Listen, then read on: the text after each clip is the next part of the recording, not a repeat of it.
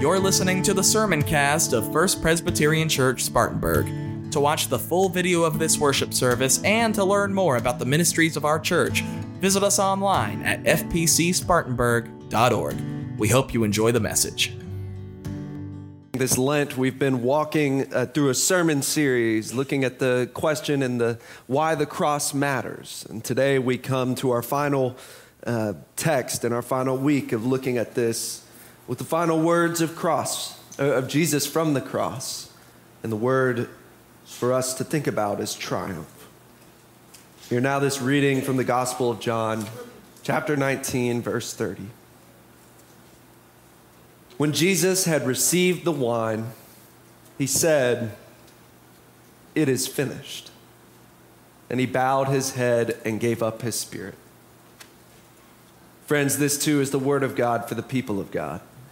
Thanks be to God. Will you please join me in prayer?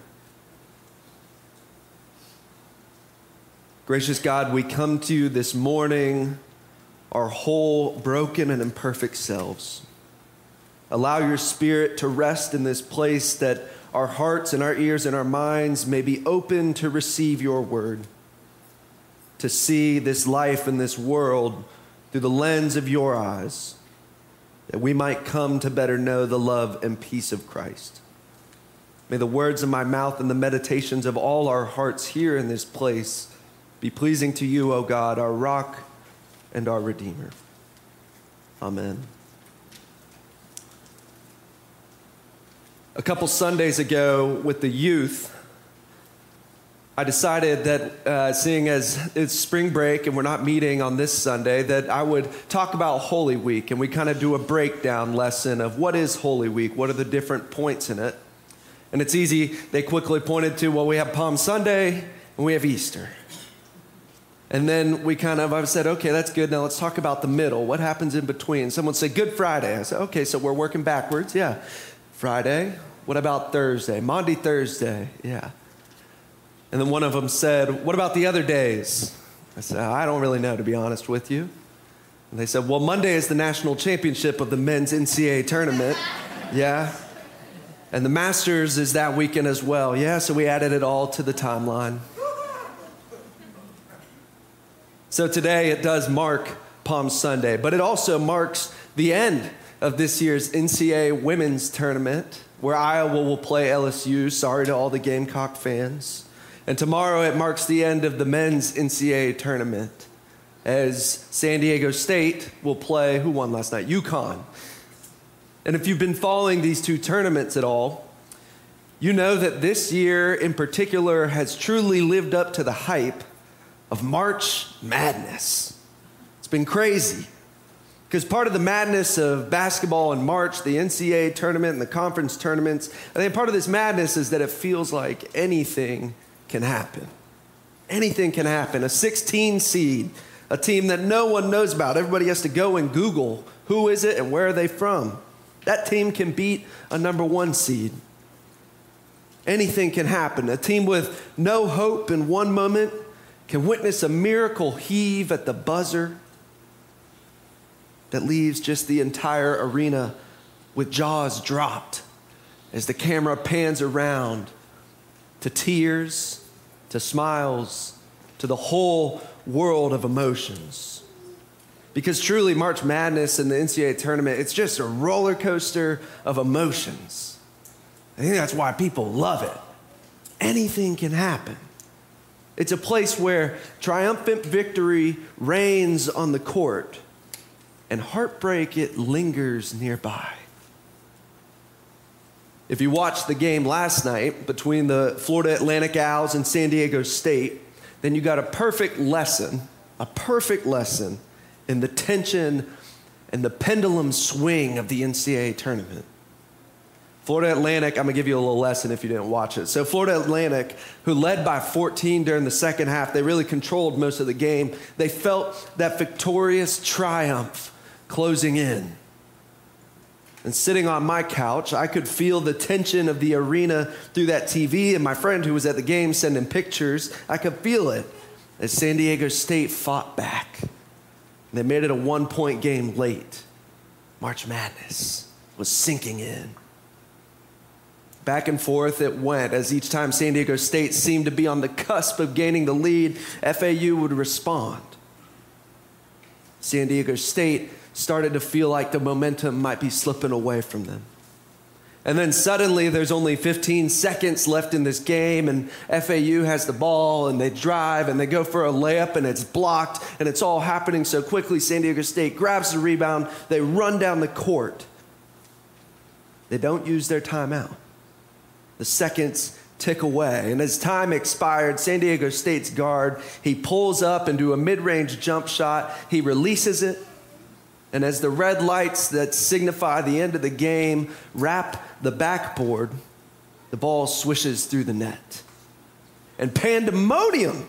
It ensues as the Aztec team jumps up from the bench and they run on the floor and shocked at this outcome as the coach is just standing there smiling with his fists in the air and other players of the winning team are standing there with their jaw dropped. Everybody has no idea what has just happened and Florida Atlantic has felt the victory slip through their fingertips and they stood there stunned. Fans weeping in the arena, both of happiness and sadness. The Cinderella run of Florida Atlantic to this Final Four in Houston stopped in its tracks.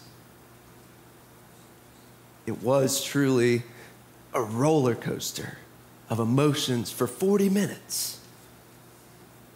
And things changed faster than you could imagine in the blink of an eye.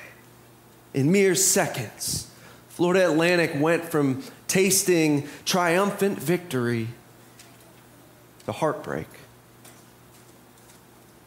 And there on that floor stood this tension of the tournament, the madness of March, triumph and heartbreak, joy and sadness, victory and loss.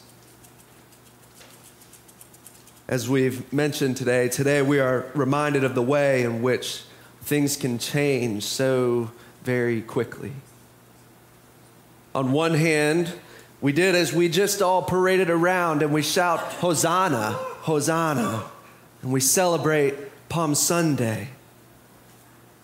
We stand as the crowds did, shouting that Jesus save us, Hosanna, blessed is he who comes in the name of the Lord. We wave our palms cut from nearby trees, and we lay our cloaks on the, on the ground for Jesus' triumphant entry into Jerusalem we offer Jesus a royal welcome. But this royalty, this king, doesn't come in bearing armor and sword, nor in return from victorious battle, nor on a chariot fit for a king. No, Jesus comes in riding a donkey, which stick around because there's one outside you should go see. Jesus rides in in triumph on the back of this animal that represents humility, labor, and hard work. And even here, there's tension in the air. Because while the crowds that follow him and run ahead of him, as we did, as they, as they shout, Hosanna, the crowds awaiting him in the city fearfully say, What is this? and they look upon the crowds with skepticism. Who is this? What's going on? Today we are reminded of triumph, Palm Sunday. But we're also reminded of heartbreak. Because how unnerving is it that in almost a blink of an eye, the whole story changes? In a few short days, the crowd which sang Hosanna will soon be shouting, Crucify! Crucify him! From save us to kill him. Oh, how we wish that this story of Easter changed and stopped today. how we wish that it could end on a triumphant note of glory and celebration, of palms and cloaks. But if that was the case, if the story ended with Palm Sunday, the work of Christ in this world, it wouldn't reach its completion. If we end with Palm Sunday, then we never get to this short verse from John and the last words of the dying Christ on the cross it is finished, it is completed. This isn't just a tension between events of Palm Sunday and Good Friday. What we're walking into ourselves is a it's holy week, but it's also a week of holy tension. A week where triumph reigns and heartbreak lingers nearby. Walking into this week shouting Hosanna, we feel torn, as if watching those moments of a thrilling game in the Final Four. Shock and elation, tears of joy, and tears of sadness. We see a chance to move forward, to move onward to the next thing, and we also feel a reality sinking in that it's all over. But, friends, the good news is that the triumphant arrival of Jesus into Jerusalem isn't the end of the story. The good news is that the final words of Christ on the cross, it is finished, it isn't the end of the story. The good news is that the resurrection on Easter morning, that isn't the end of the story. The story of God's transformative love in the world, changing the hearts of all people, calling us to salvation in Christ, crucified and resurrected. You see, that story, it marches forward, it moves onward. We are called into it. This is the week of holy tension. We are called into a place where we bring all our confusion amid the heartbreak and amid the triumph, and we're called to come and sit together, to reflect, to be community, to hold each other. We're called to look deeply at ourselves and acknowledge that presence of triumph in our lives and that presence of heartbreak. Because the completion of Christ's work on the cross, it is finished that work, even though it is finished, it's the beginning of our work as the church. Jesus' is announcing of his work being done is the beginning of our work as the church. To faithfully live as witnesses to this holy tension and to testify to the coming resurrection on Easter morning but to also testify to the resurrection of our past and our present and our future, that resurrection which is ongoing. The salvific work of Christ which keeps going, the Holy Spirit which is dynamically moving among us here and now. We cannot do this alone. That's why we're all here gathered today. I think each one of us recognizes that we cannot do this alone. We need each other.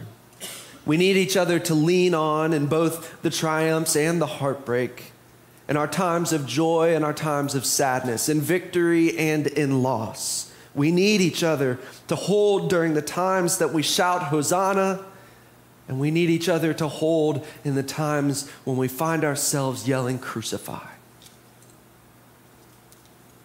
Because it is only in community that we will find the bravery and understanding to bring our whole selves, to humble ourselves, broken as we are, and to hand it all over to God, commending our lives to the Creator, to the one who loves us and loved us so much that He sent His only Son on our behalf, that He sent His Son to die at our hand.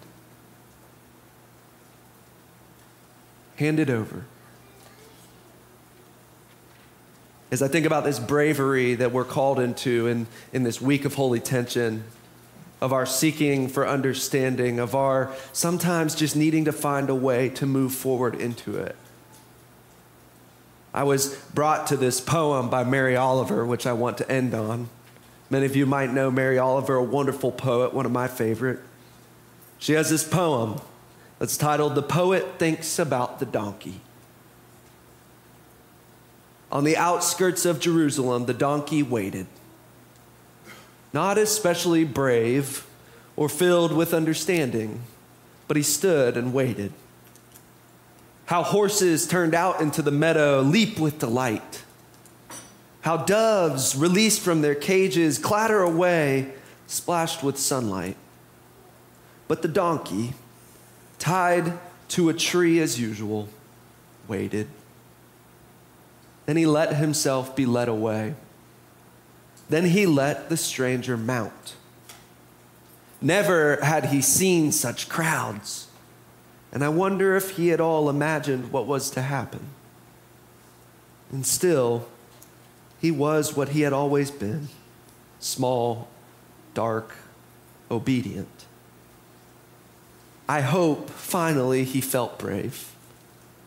I hope finally he loved the man who rode so lightly upon him as he lifted one dusty hoof and stepped as he had to forward. Friends, let us pray.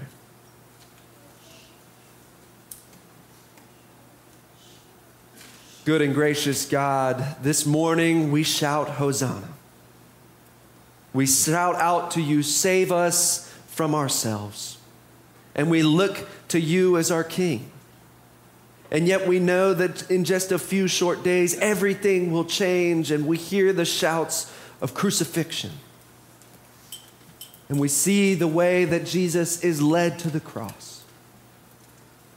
But God, help us to lean on you, to lean on one another as we sit in that tension, seeking to understand ourselves, and amid our misunderstanding and our lack of ability to know Help us to at least know that truth that you love us so much that you gave us Christ. To show us a new way forward, to show us a new life, one which you call us to live together, one which we must keep walking into, that we might know salvation, that we might know your grace and mercy, and that passing to one another, we might know that peace which surpasses all understanding. We pray this all in the name of the Father and the Son and the Holy Spirit. Amen.